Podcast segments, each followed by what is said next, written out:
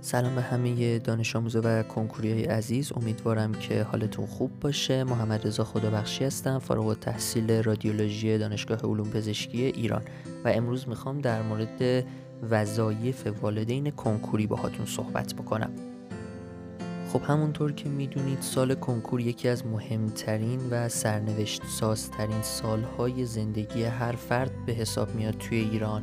و خب به خاطر همین قضیه پدر و مادرها خیلی روی این سال حساس میشن و خیلی روی دانش آموزاشون و روندی که دارن طی می‌کنن حساسیت نشون میدن.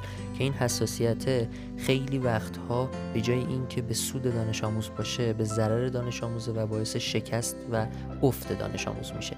امروز می‌خوام بگم که یه والدین کنکوری باید چه کارهایی رو انجام بده و چه کارهایی رو انجام نده تا بتونه توی این مسیر به دانش آموزش کمک بکنه.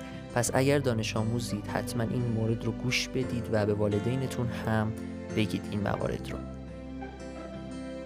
مورد اول اینه که والدین کنکوری باید سعی کنن تا جایی که میشه از مقایسه استفاده نکنن. مقایسه کردن ممنوعه تو این سال. خیلی از بچه ها از این مقایسه متنفرن. و وقتی که می‌بینن پدر مادراشون اونا رو با افراد دیگه با دوستاشون با فامیلاشون با آشناهاشون با همسایه هاشون مقایسه می‌کنن این قضیه باعث میشه که دیگه میل قبلی رو برای درس خوندن نداشته باشن. پس تا جایی که می‌تونید مقایسه نکنید. مورد دوم تحقیر کردنه. این مورد هم باید ممنوع بشه. من خیلی وقتا می‌بینم که مثلا تو سری می‌زنن افراد دیگر رو. یا اینکه مثلا میگن که تو هیچی نمیشی و از اینجور حرفا. همین تحقیر کردن یکی از عوامل مهمیه که دانش آموزا رو از کنکور زده می‌کنه و یه کاری می‌کنه دانش آموز درس خوندن رو کنار بذاره. مورد سوم پیگیری بیش از حده. من خیلی از پدر و مادرها رو می‌بینم که به خاطر حالا حساسیتی که رو دانش آموزشون دارن و به خاطر اینکه این مسیر براشون خیلی مهمه همش دنبال اینن که پیگیر دانش آموزشون باشن. یعنی از لحظه ای که دانش آموز بیدار میشه تا لحظه ای که می‌خواد بخوابه همش هی بهش میگن برو درس بخون. چیکار کردی؟ مثلا به کجا رسیدی؟ این درس رو چیکار کردی؟ اون کلاس رو چیکار کردی؟ اون کتاب رو چیکار کردی؟ و این گیر و پیگیری بیش از حد والدین هم تاثیر منفی روی دانش آموز می‌ذاره. من نمیگم پیگیری نکنید اما هر چیزی اندازه خودش رو داره. پیگیری زمانی درسته که شما ببینی فرزندت داره یه مدت درس رو کنار می‌ذاره. ولی اگه می‌بینی فرزندت داره یه روال معمولی و یه روال درست رو پیش میره دیگه نیازی نیست بیش از حد پیگیر این قضیه باشی.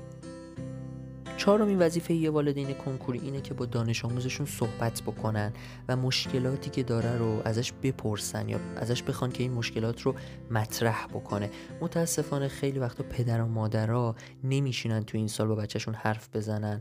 و خیلی وقتا بچه ها موارد و مشکلاتی که دارن رو یا به مشاورین میگن یا به معلماشون میگن یا به دوستاشون میگن به جای اینکه به پدر و مادرشون بگن.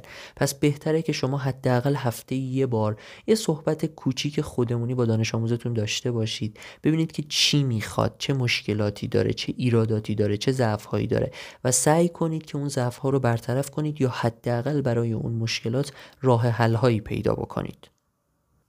پنجمین وظیفه اینه که والدین باید محیط رو برای مطالعه دانش آموز فراهم بکنن. فراهم کردن محیط هم صرفا این نیست که فقط یه اتاق یا یه مکان برای مطالعه به دانش آموز بدن و بگن که برو اونجا درس بخون.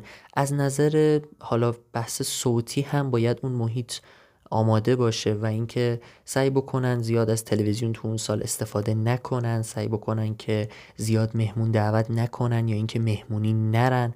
و کلا هر چیزی که آرامش اون محیط رو به هم می‌زنه رو توی این یک سال باید کنار بذارن و وظیفه شیشم اینه که بیش از حد روی یک رشته خاص یا روی یک دانشگاه خاص تأکید نکنن یا اصرار نکنن. ممکنه دانش آموز اصلا اون رشته یا اون دانشگاه رو دوست نداشته باشه. پس باید بذارن که دانش آموز روند خودش رو طی بکنه و بعد از کنکور بیان این صحبت ها رو بکنن که حالا چه رشته یا چه دانشگاهی رو انتخاب بکن. این قضیه فقط و فقط باعث میشه فشار بیش از حد به دانش آموز اعمال بشه و دانش آموز درس خوندن رو رها بکنه. خب بچه ها اگر شما مشکلات دیگه ای با خانواده هاتون دارید یا حس می‌کنید پدر و مادراتون باید یه سری کارهای دیگه هم فارغ از چیزهایی که من گفتم انجام بدن حتما توی کامنت ها برامون بنویسید. من منتظرتون هستم. وقت بخیر. خدا نگهدار.